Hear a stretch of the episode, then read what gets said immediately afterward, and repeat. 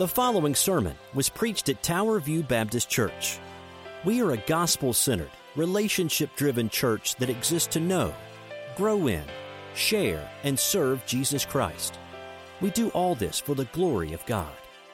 For more about us, please check out our website at www.towerviewkc.com.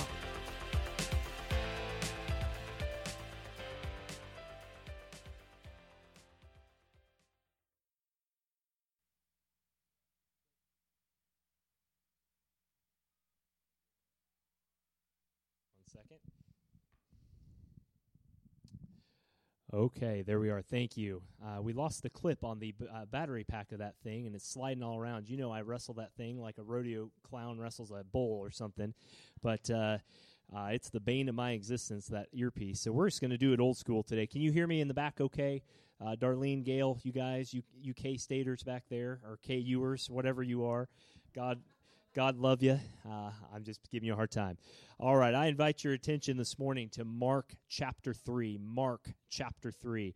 Uh, if you're visiting with us, we're in a series in a series, if that's the right phrase. We started through the book of Mark in uh, January, uh, Mark 1 1, and we've been working our way through, and we're kind of in a smaller series right now through the book of Mark, chapter 3, looking at the 12 apostles, the 12 disciples. And so, just to give you a preview of where we are, we have three weeks left. This week is Matthew. Uh, next week, we're going to do three of the lesser known ones in one sermon, just some life lessons that go back to the scripture. And then on the last week of September, we're going to look at Judas. And I encourage you, uh, be here every Sunday, but especially be praying for that one with Judas because it's very eye opening as we do. And as we get into October, I want to remind you as well, we're looking at the 500th year of the Protestant Reformation, which may not seem like a big deal. But God providentially, as He does, gave us five Sundays. And there's five things that we'll look at the, by faith alone, by grace alone, in Christ alone, as we sang, uh, for His glory alone, and Scripture alone. We'll look at those in October. And Aaron, who read the Scripture wherever you are, Aaron, uh, he'll be preaching the last Sunday as well. So, Mark chapter 3 and verse 18. You know, as we begin this, uh, I'm going to connect this point, but I think this is a great illustration of what not to write at your obituary. You ready for this? It's a story told of an old lady who never married. And she requested in her obituary, as well as in her will at her funeral, that there would be no male pall bearers. And this is why.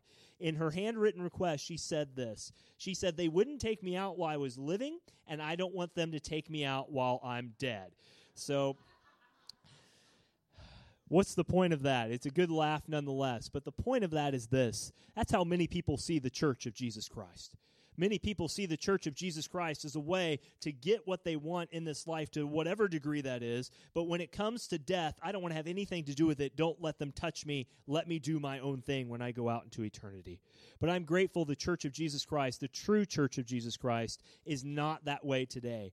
I mean, guys, the scope of the size of the church is amazing. The church is not dying, the church is growing. I hope you know that. Not only numerically across the world, but also in scope and, of course, in size. There are over 1 billion Christians who claim the name of Christ today. That's not a dead church, although there are areas of health that we need to address, even within our own ranks. That worship in some 3.7 million congregations, predominantly in USA, Latin America, Australia, Philippines. Uh, in Asia, as you know, it's growing by leaps and bounds. The underground Chinese church. Uh, the Russian church is growing by leaps and bounds as Putin, uh, Putin tries to stamp out and make it illegal to share the gospel. There are over 1.5 billion print Bibles today. Doesn't sound like a funeral, does it? 1.5 billion Bibles. That doesn't include your smartphone apps, which, if you don't have one of those on your smartphone, get one. If you don't have a smartphone, get one too. That's a good thing as well. But the Bible is the runaway bestseller since 1815, and they do keep stats of this. Over 5 billion Bibles have been printed and distributed around the world. That's amazing. But there's still a need. There are over 5.9 million copies of books about Christianity, individual copies authors have written since the 1800s. On a worldly basis, there are over 2.4 billion listeners to Christian TV uh, alone across the world. And yes, we need to take that with a grain of salt, especially Channel 16 local TBN. But one thing you need to know is this the church is not dead. The church is very much alive. And Jesus reminds us of that in Matthew chapter 16, verse 18. Very familiar verse. Jesus said, On this rock, Peter, I will build my church, and the gates of hell shall not prevail against it. So many people treat the church and its disciples and its message like that lady who says, Look, they didn't help me now, don't help me then. Don't do this for me now, don't help me then. But, friends, the size and the scope of the church should encourage us today. How did this happen? Did it happen because some religious people got around and said, let's do this? No. In Jesus' time, they killed him for that. What, what, about the Roman Empire? I mean, didn't the church unite politically with the Roman Empire at some point under the first Christian, uh, you know, uh, emperor? And, and didn't they do that? No. Greek culture laughed at the church. So how did it start so well? Well, Jesus did it. And because of that, the gates of hell will not prevail against it. I want to remind you that the church started with Jesus commissioning out 12 ordinary people. Not extraordinary, ordinary. And these people, God left in charge of the church proper with his divine spirit working through them to his glory. A little scary, isn't it? Have you ever left a classroom full of preschoolers by themselves and seen what's happened? Especially if you left some goodies in the middle. Uh, it's it's crazy. God left 12 people. The church is not dead. In fact, these were untaught, untrained people. They had more sweat than they had pizzazz and, and, and, and, polish. They were not well connected. They were not well wired. They were not elitist. They were not influential. These are whom, though, the Lord chose to entrust his church. Wow. And that's a good reminder for us as we look at our big idea today, as we look at Matthew that those God uses the most are frequently those he places in the wilderness first. God often puts you through the ringer before you're pristine, ready to be hung out to dry for his glory. And today we come to Matthew. If God can use these men, as weird and as phallus uh, as they were, by his grace, friend, he can use you, he can use me. Whatever it is, I am not. I wish to serve him. Neither were these 12 either. They had not all their ducks in a row, but they didn't have anything to bring to the table except what God graced them in being sold out, faithful, and truthful to the gospel. And God took them and turned the world upside down through them. And today I want to look at one of them that you know well Matthew. You say, How do I know Matthew well? Because he wrote a book, right? He wrote the largest gospel in the New Testament, Matthew did. And I want you to see three things about him. And to be a good Baptist, there are three S's. You ready? We're going to see three pictures of grace in his salvation, in his submission, and the biggest point of all, his silence. And God is still in the business, church, of calling ordinary people, me, you, all of us, to do extraordinary things to reach this world. So be encouraged. God is looking for people just like you and just like me not to make a name for ourselves like Babel, but to make his name more glorious, as Malachi 1.11 says. His name will be known among the nations. All right, let's read Mark chapter 3. If you have your Bible this morning, Mark chapter 3, and we'll start in verse 13. If you want to join me in standing for God's word, if you're able this morning. Mark chapter 3 and verse 13. The church is not dead, but very, very much alive. And we've read through these verses almost ad nauseum at this point, but I wanted to remind you of where we're going this morning. Verse 13 of Mark 3. And Jesus went up on the mountain and called to him those whom he desired. Remember, that's an eternal, divine, sovereign summons.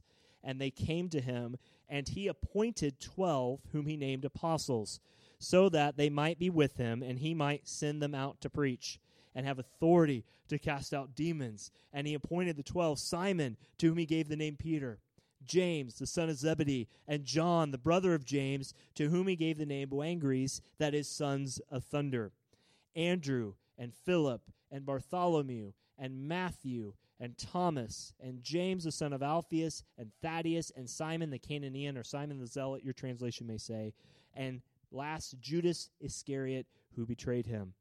Then Jesus went home, and the crowd gathered so they could not even eat. And when his family heard it, they went out to seize him, for they were saying, He is out of his mind. This world will think you're out of your mind if you love Jesus the way it says you should love Jesus. Today, I want you to see Matthew, a guy you know a book about, but probably don't know a lot about. And again, as we do this church, I want to remind us we're not just trying to get check marks from their lives, but everything goes back to being more like Jesus. We don't want to emulate Matthew necessarily. We want to emulate the God of Matthew in Christ. Let's bow our heads this morning as we pray. Father, as we come to this time, we are gratefully reminded of how dutifully we need to be praising you for all that you've done while we were yet sinners at just the right time, not a moment early, not a moment late, Father, but at just the right time, you died for us. Father, you've gathered our church here today. We know we have many traveling, many serving in other places this morning, but I thank you that you brought exactly who needs to be here today for your glory. Speak through your word, Lord, not my words, but yours for your glory.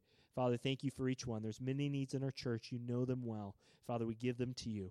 Be with us today in Jesus' name. And God's people said, Amen. You may be seated. Thank you. Well, as we come to Mark chapter 3, I want you to see, as we've often started with the study of the uh, how these people came to Christ. That's always a very important thing to look at. And you saw there in Mark 3:18, we've gone through all the disciples, but Matthew, James, Thaddeus, Simon, and Judas. But you see there that here in Mark chapter 3, his name is Matthew. You, that's how you know him. But I want you to take just one page, perhaps, and go back to Mark chapter 2. Would you turn there with me? Mark chapter 2. And I want you to go down uh, to the verses that we preached through several months ago to verse 13. Mark chapter 2 and verse 13.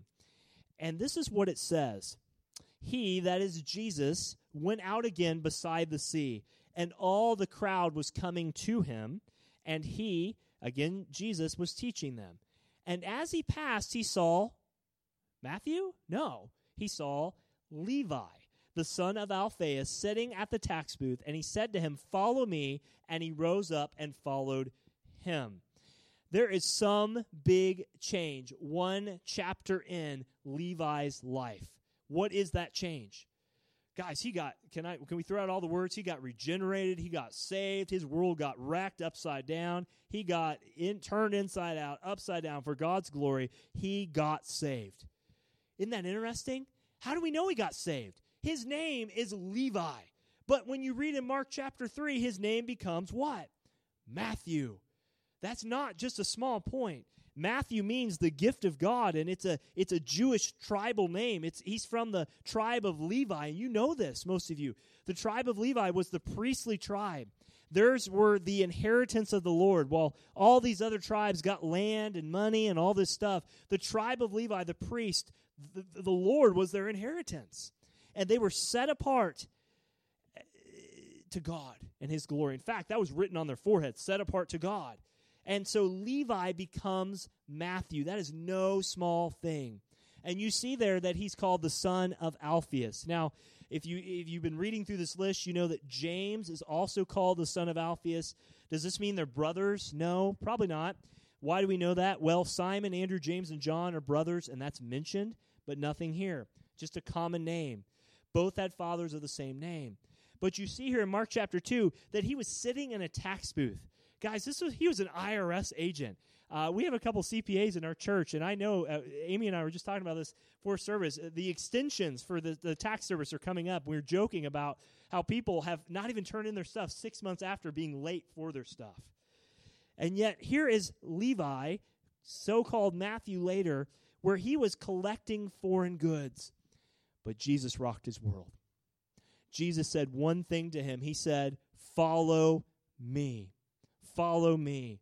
And every week we've been reading this invitation, and this gospel invitation, as you know, in the simplest form is come, believe in me, die to self, and believe in me. And what it is to be saved is to rightly respond to this. What Paul, or sorry, here, what Jesus is saying to Levi is leave the world behind, take a step of faith, come, follow after me, and you will be saved. And notice what chapter 2 says there it says, and he got up. Literally in the Greek, he threw everything down. He walked away from his former life. Can you imagine Bill Gates sitting in what is he Microsoft? Can you is he still the richest man? I think he's close to it. He's still one of the richest guys. Jesus in his time coming up to Bill Gates and saying, "Follow me." And he walks out of the biggest, richest business in the world, or one of the biggest, richest business, and follows him never to go back. People would scrutinize that, wouldn't that? They, they would say, Are you sure he's real? Are you sure he's legit? I don't know. Let's let, let's see the fruit of his life. But right here, Levi gets saved. He turns to Christ. And that is something that all of us have to remember. Look, I know there's a lot of evangelists that'll have you write the time and date you got saved in the back of your Bible, and that's not a bad thing. But I want to remind you first off here as we just apply this that even after we have followed Jesus for years, he still says, Follow me. Aren't you grateful for that? Aren't you grateful for a couple things? First, that God doesn't leave you where you are. He takes you and grows you and matures you even when you don't want to be grown, matured, and taken. And he says, Follow me. Can you imagine if God said, No, I want no one to follow me? I'm going to create everyone and destroy everyone in hell forever. What kind of God would that be? Thankfully, we have a God that has extended his invitation of salvation in Christ so much that when he says, Follow me, that is open to whomsoever will, but at the same time, he knows those who will. Have, can you remember, friend, where you were sitting, perhaps laying, perhaps standing, when you came to know Jesus Christ? Do you remember that? You could probably recount it just like it was yesterday, even if it's been 40, 50 years. Have you come to Jesus and still do you heed that call, follow me? What does this mean? It means that as Matthew did, he you now have a new master. You now have a new life, a new direction, a new passion. And the only fitting thing that you can do is to walk with Christ for everything that he's given you. That's exactly what he did. Go back to Mark chapter 3.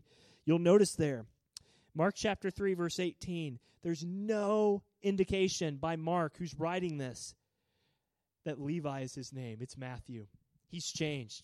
But can you imagine what a stink Levi would have been in the nostrils of his family? To be a tax collector, oh my.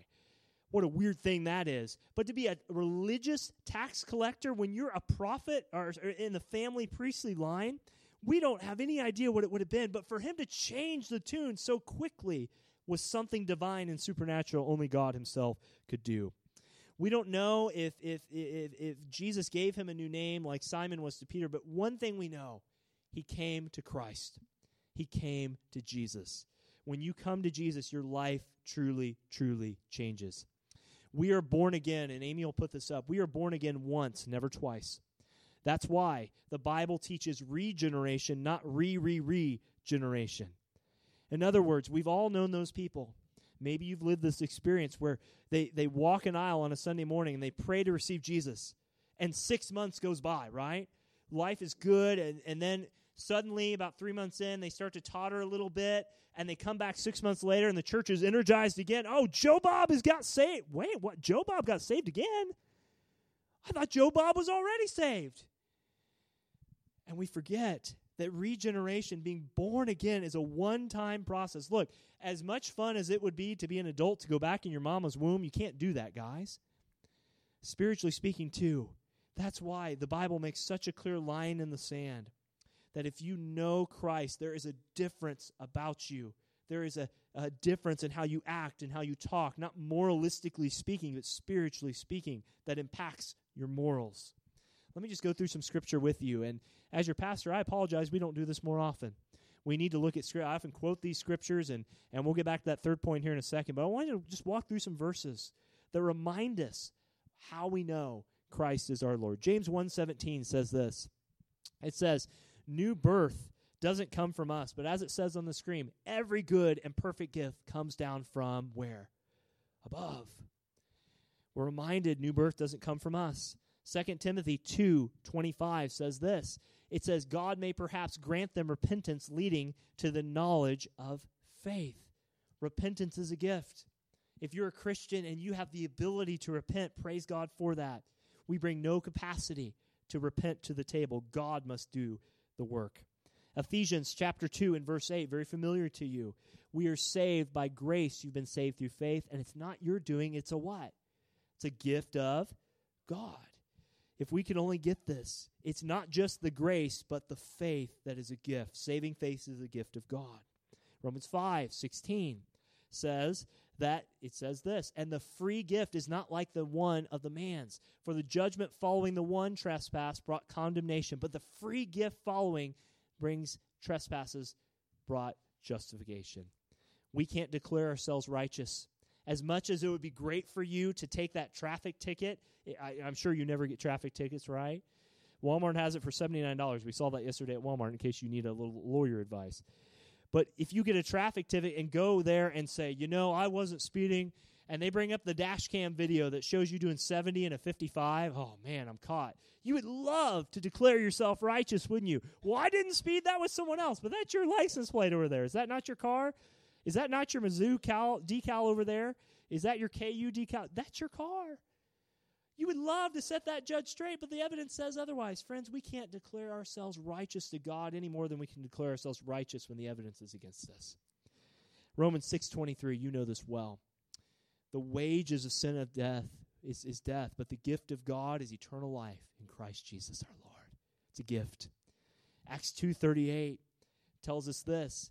And Peter said to them, Repent and be baptized, every one of you, in the name of the Lord Jesus Christ, and you will receive the Holy Spirit. The Spirit is a gift. And one more. John 4:10 as Jesus talked with the woman at the well, he said this. He said, you'll see it on the screen, if you knew the gift of God and who gave it to you, he said, "Give me a drink." You would have asked him and he would have given you living water. Friend, do you know that today? Your salvation was bought and given to you as a gift. What a great thing that is. You know what Matthew's name means? It means gift of the Lord. His salvation was a gift. His regeneration, his repentance, his saving faith, his justification, his Holy Spirit, the well of living water, everything was a gift. That's why the last point I want you to see is this. Even the faith I need to receive God's grace is a gift of God's grace. Whew. Friends, that that should shake us, shouldn't it? We brought nothing to the table, but God gave us his everything. We brought nothing to save ourselves, but God saved us. Not good works, but a gift. No one qualifies, no one's entitled to it, no one can claim it, but we all need it. And it's kind of like that that that mama who was in the midst of one of the worst days of her life and you know you probably have one of these things floating around your your your house. We have several and when we lose them it's hard to find them seth is very particular about a couple that he has and if you don't have them you know how it goes. And she uh, this mama clara her washing machine had broken down her telephone had quit stopped ringing her head ached and the mail carrier brought her a bill that they couldn't pay at the time. And almost to the breaking point, she lifted her one year old into his high chair, leaned her against the tray, and began to cry. And without a word, her daughter took that pacifier out of her mouth and put it in mama's mouth and stuck it right there. Sometimes the most simple helps are the best helps. And friends, in a sense, in a very odd sense, but sovereign sense, God did that to us. When we come to the point of realizing that we can do nothing to console ourselves, save ourselves, do anything to get rid of ourselves, God plugs our mouths and says, Let me take care of that. I already did. It's on the cross. Matthew was useful because he took his salvation seriously. Do you? That's the ultimate question. Let's go on to number two. So he was saved. That's the first thing you need to know. Matthew was saved. He went from Levi to Matthew. God called him out of that. But now I want you to see the fruit of this. You know, it's great to plant a tree in your yard, but if it doesn't bear fruit, it's probably not worth much anyway, uh, as it is. Go to back to, to Mark chapter 3 and look at his name. Now, this is very significant. We've talked through this before, but I want you to notice this. Mark chapter 3 lists him as number 7 on the list. Number 7 on the list. You'll recall that this is the second grouping of the disciples, that they're in blocks of four uh, Peter, James, and John, and then we start with Philip, and then we get to the last there that we'll get to next week with James being the last head of the four. But Matthew is always in the middle. Isn't that interesting? He's always in the middle. This is a stretch for him. This was the guy that called all the shots. He had his own tax business. We'll get there in a second. But he was used to running his own show. But that was before he got saved. Before he got saved, it was all about him. But now, Matthew shows us that things have changed. I want to give you a little bit of history that's going to relate to this, so bear with me for a second. But back in those days, there were two types of tax collectors. I'm going to kill these words. Graduated seminary, done all that, but still, I can't pronounce them well. So hear my uh, bad Missouri accent kill these Greek words. Amen? And you can live with it. There were two types of tax collectors. There were the Gabi, G A B B I, Gabi. And these were the general tax collectors. These were the small crooks, if you will.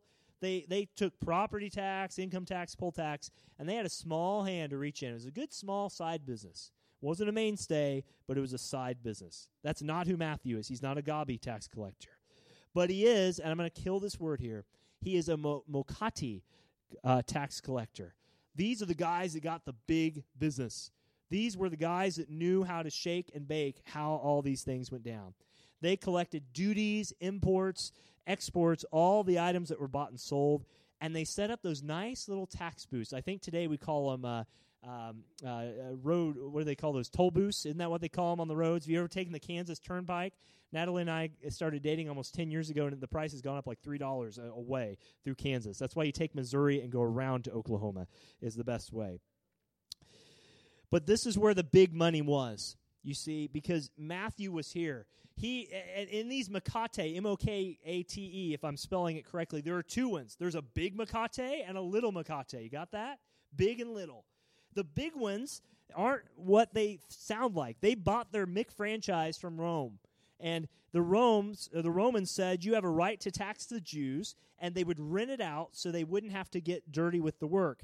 They were exposed to public shame, but they were no more hated than, than any other tax collector. These big Makate, they were like the people who set up a, uh, a McDonald's on every corner. You know, in, in America, that pretty much happens. But they would charge, Rome would say, we need $5 on every head. They would charge 10 and make $5 on every head of every good that went through. As long as they paid Rome, they could charge whatever they wanted. But Matthew was a little Makate, a little Makate, not little and rich, but that he did it himself. He didn't franchise it out. And there was no sense of shame. Can you imagine? You are known in your community. You are known in your community for being of the Levi, the, the priestly side, and you're in it for the money. You are as hated as guts. Can you imagine that Thanksgiving dinner? Hey, what'd you do today? I stole $600,000 from people coming through. They hated tax collectors. They hated the fact that people like Levi were stealing the money from the very people that he was supposed to receive the money from by being in the, in the priestly line of Levi. And he was making money on every angle, on every transaction. He didn't take orders from anyone. He told them what to do. And he was a franchise that he was on a trade route, Matthew was, that when they came up from Egypt, these caravans, he would get every single one of them. Can you imagine the money that would be opportunistic that came through? And these caravans would just take a breath away. But, friends, I want you to see he was number seven on the list. Why is that important? Because Jesus changes people. The man who called his own shots, who dug deep in the very uh, ethnic people, the Jews that he knew, knew that there was no doubt now in, in Levi, Matthew Levi's heart, to play any position or assume any role that God had for him. God, you want me to play tackle at 160 pounds against a 350 pound defensive back or defensive tackle? Great, put me in, coach, wherever you want me. God, you want me to go share the gospel with those people at the lunch table that no one else talks to? All right, God, I'll go talk to them even if they smell a little funny. I'll go for your glory, God, because that's what you call me to do. Wherever you want me to go, God, that's where I'm at. He wasn't first anymore. Matthew Levi changed. What's the lesson takeaway here? And I, it's better to be number seven on the list to heaven than number one on the list into hell, if I may use those words. May it be that we love Christ so much, that we see our salvation so high, that we also see ourselves so low, that God, wherever you want me to go, that's where I want to go. God, whomever you want me to talk to, whatever you want me to study, Lord, whatever job you want me to take, whatever experience you want me to go through, Lord, it's worth it because you have given your all for me. God, I'm number seven. That's that's a lot better than number eight, I guess. That wasn't his attitude, but you can imagine what it was. Christians, I think this is a great reminder also for us to avoid hero worship of pastors, of teachers, of uh, uh of Christian authors, because everyone God uses is a jerk and a sinner. Would you agree with that? I don't think we have to code it any other way. We all deserve the worst, but God gave us the best. And this is a miracle of grace. God takes people who are pushing their way to the top of the world, but once you are saved, you are no more taking big shots. You say to the Lord, If we have any big shots, Lord, you're the one that's going to take them. Father, I am just a jerk for Jesus, but I know that by grace I have been saved by Jesus. The ground is level at the cross. There's no showboating. There's no, woo, look at me. I scored a touchdown. Go Jesus and me. God, did you see that Facebook post I posted about you? Man, that went viral the other day. Thank me, Lord, because you without me, they wouldn't have known about you. Friends, it is a humbling thing, isn't it, to remember that God saved us. Does this mean that you have no worth? No. Don't believe the culture. You have great worth. You have the worth that is in Christ, the greatest riches that have ever been told. Does this mean that, that you are second class? No, actually, we're going to be judging the heavens, the Bible tells us, with Christ. But it's all about Christ or it's all about nothing. And so, what we need to remember here is that if you come to Christ, you must come after Christ. If you come to Christ, you must come after Christ. Have you come to the point where God has placed you in the body of Christ to humbly thank Him for what He has done in your life? There was an old story about Billy Bray, and he's a great Christian missionary uh, who was a Cornish miner in England who accepted Jesus as a Savior at age 29 in 1823. They don't make suits like that anymore, I can tell you. He lived a life of drunkenness so bad and debauchery so bad that he became uh, such an outgoing witness that he became known as God's glad man, as it became known. And one time, the story goes, he was digging potatoes from his garden and he felt the devil oppressing him. And it seemed to him that the devil was saying to him, Billy Bray, God doesn't love you. Billy Bray, if he did, he wouldn't give you such a puny potato and so few, Billy. Look at your neighbor. He's got a lot better potatoes than you do. But Billy didn't listen to the devil's temptation, he said. He talked back to him and he said, I served you long and true, devil. And no better servant can a master ever have than I was to you. But when I served you, you didn't give me any potatoes. When I served you, you didn't give me any good for my efforts. And Billy Bray reminded himself daily when he ate those potatoes that the burden he had serving Christ was lighter than the one he had serving the devil. And Billy Bray once said, I'd rather be in hell with Jesus than in heaven without Jesus. For hell with Jesus would seem just like heaven to me, and heaven without Jesus would seem just like hell to me. Whew. God, give us more Billy Brays. Friend, if you're here today when Matthew Levi was changed from Levi to Matthew in salvation, his life changed to one of great submission. What is it in your life that God's been pricking at you, saying, Do this for me, change this for me, do this for my glory, talk to this person, pray for this person, go here, go there, whatever it is? What is it that your pride has welled up in to say, I'm not going to do, no, Lord, not them. No, Lord, not that. No, Lord, not me. Would you pray for wisdom? God has changed your soul. And the last thing I want you to see in this change as we close not only did Matthew have salvation and submission, but finally he had silence. How many y'all would kill for some silence in your house every now and then? Amen. Uh, I am not. I'll. I. You know. I'll just say this: We live four miles from Dance O Festivia or whatever it is. It's a big party down by La Benite State Park uh, at 291 and Sugar Creek. They have been partying since Thursday night at 11 o'clock. Let me tell you. And we are killing for some silence. So if you have any noisemakers, you want to go down and like fling them with me to add to the noise, I, whatever. But we are killing for some silence. Our our window shades were rattling all last night. Boom, boom, boom, boom, boom. We're five miles from them, by the way, just so you know, over the Missouri River. We kill for silence. But sometimes silence doesn't just come because we're sick of something. Silence comes because what God has done in our lives. Do you know that in Matthew, as far as we know, once he was saved, he never spoke a word again in the Gospels that's recorded? That's remarkable because, guys, he wrote the longest gospel in the whole Bible. Mark is 16 chapters, Luke is 24, John is 21, but Matthew, a Jew writing to fellow Jews, wrote a, a book of 28 chapters, not in his own words, mind you, but the testimony of others that he saw and, and, and recorded. It's remarkable. He's never shared anything about a question. He's never asked for a comment. He never appears in an incident. He never stumbles over his words, for, as far as we know in the scriptures, like Philip and Peter. He never calls down fire from heaven. He never does any of that. Born out of his salvation, born out of his submission, is this unworthiness, but the gratefulness to be converted by the grace of God. Now he's humbled. Matthew is. He's quiet. And the implication is he can assume that he was previously a loudmouth and an expert in all things. You're not that person, are you? Have you ever met someone who could argue better than yourself? Then you might have been Matthew Levi. By God's grace, we can afford to be overlooked and underappreciated and be quiet about it. That's hard, isn't it? I can pull out my phone right here and you can see it. I can pull out to the main screen here, and within any given second, I can communicate on Twitter, Facebook, Instagram, Messenger. Inst- I said Instagram. I don't do Snapchat. Sorry, that's just weird to me.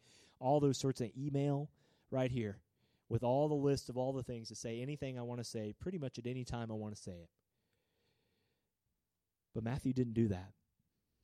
Matthew knew that the only thing he could speak about was I was a sinner, I was lost, but now I am found. And he let his book do all the talking for him. Friends, sometimes it is better to be overlooked and underappreciated than to be loud about something that God has not called us to. Some of the greatest ministry that God may call you to is the ministry of silence, the ministry of prayer when no one else knows about it, the ministry of uh, uh, of doing a good deed for the Lord when no one else sees it, the ministry of having that heart to heart talk with someone they come to your house and it doesn't become a Facebook post saying, "Hey, you know, I had Joe Bob. I'll tag Joe Bob in there." Joe, I don't know where Joe Bob came from today, by the way. Uh, if you're Joe Bob, I apologize, but um, you tag Joe Bob on social media. You know, Joe Bob came to my house today. We had the best talk to talk, and they, they, they just want to say thank you so much to me. And I put that on my Facebook and get a thousand likes. That's not what Matthew Levi did. He was content to be underappreciated, overlooked, and to be quiet, just serving God faithfully wherever God called. Doesn't mean he didn't talk. He wasn't sworn to silence. That's just that's odd. But what he did mean is that he was just okay with where God had called him. He was humbled. Can you imagine what that would have been like? Think of the richest person you know coming to Jesus Christ and just throwing it all back and saying, I want nothing of it. Wouldn't that be a change? Be a monumental change. So much that it would be there. He said, I've spent my entire life running my mouth and posing myself to be an expert, and now that I'm saved, I now realize I've been wrong my entire life. I just need to shut up, sit down, and listen up, and that's the very foundation of my life. Friends, you remember Job ran his mouth for a long time. Remember that story? Job ran his mouth for chapter after chapter after chapter after chapter. And if you were in your small group with Job, you would have to listen to him cry and whine. You'd have to burp him at the end of the Bible study and say, That's okay, baby. I see you there. Complain, complain, complain. I'm not saying anything Job went through would not make us say the same things, but he had no sense of victory, trust in the Lord, and an elevated life, even as he was talking and not sinning, as the scripture affirms. But in Job 38, one of the longest places in the Bible where God speaks, he says, Do you know this? Do you know that? Job, where were you when I did this? Where were you when I did that? It was meant to be overwhelming. It was meant to intimidate Job, Job 38. And Job had to answer one question. And after 70 questions at his bar exam, he has no right to come before God. In fact, Job chapter 40, verse 3 says this Job answered, You are God, and I am stupid. I will never do that again. And the Bible says he does this.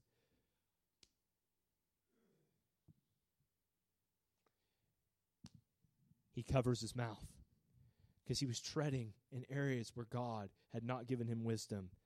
Job, the expert, is finally silenced. Can you relate to this? You know, I have not seen a prediction yet, but Pat Robertson, please do not listen to Pat Robertson with respect. And I mean that, and I call his name out. Pat Robertson has predicted several times over the years that hurricanes this and hurricanes that, friends. Pat Robertson can't speak for God in those days. Those are things of the Lord.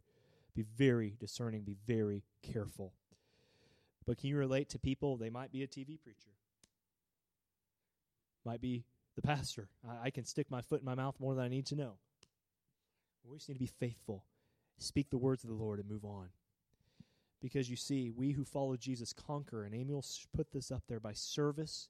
We prevail by humility. We prophesy by truth. We rise by lowliness, and we influence by quietness. Darren, well, didn't you encourage us a few weeks ago with Peter to be bold and, and speak the word of God? Absolutely. But, friends, in all things, there's a temperament, isn't there?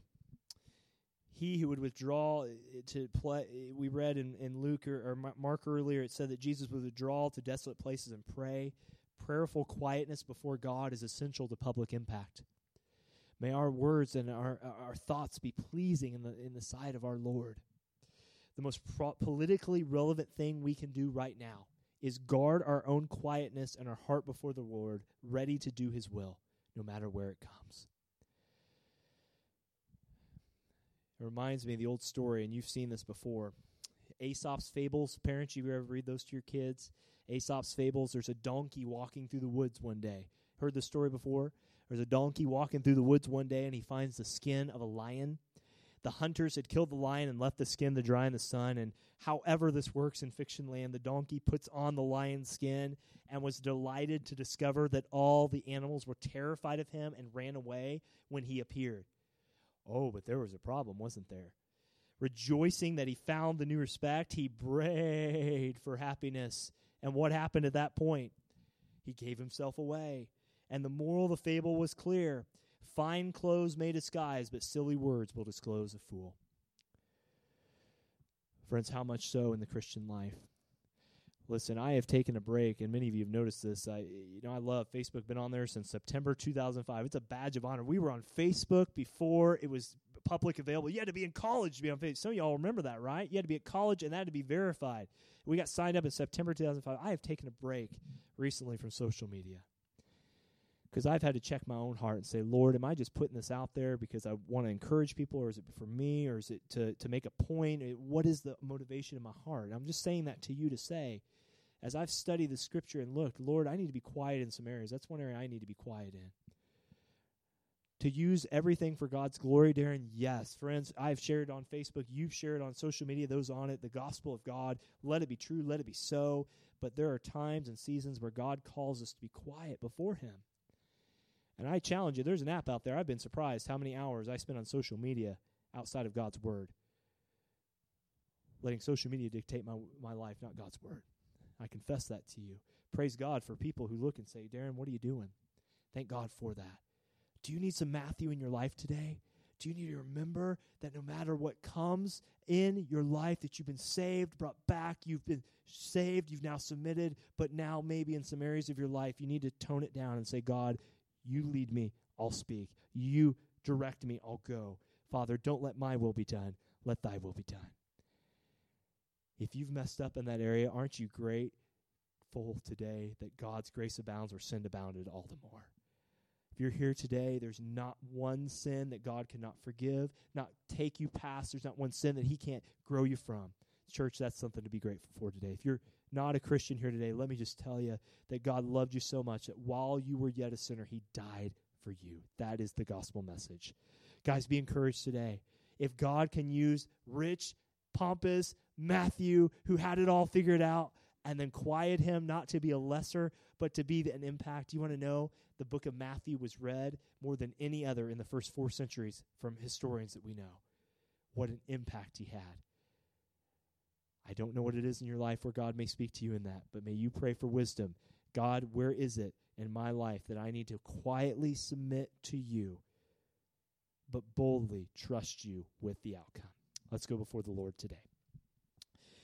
Father God, we thank you so much for the gospel of your Son. Father, may we not walk around as silly as it is and trying to put on the skin of another. May we be content, Lord, with where you've called us, how you've called us, to whom you've called us, Lord, and to the makeup of our calling, Lord. Father, I thank you so much for these disciples, Lord, that Lord, there there is change. There is fruit, life change that we see, and we know Matthew, you know, Father's tradition. He went different places and preached the gospel. Lord, we trust all that to you, but Lord, we thank you that he wrote the biggest gospel, twenty eight chapters, to speak of your glory. Father, I don't know what it is in here in our lives that each of us need to submit to you in our salvation to be quiet before.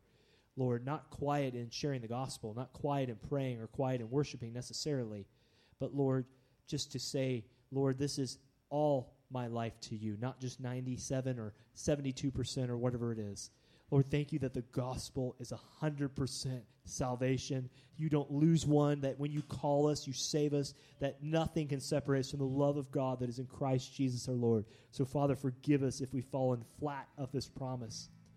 But so grateful we are that while you called us to salvation, you continue call us back to repentance, to growth, to sanctification, to be set apart like Christ.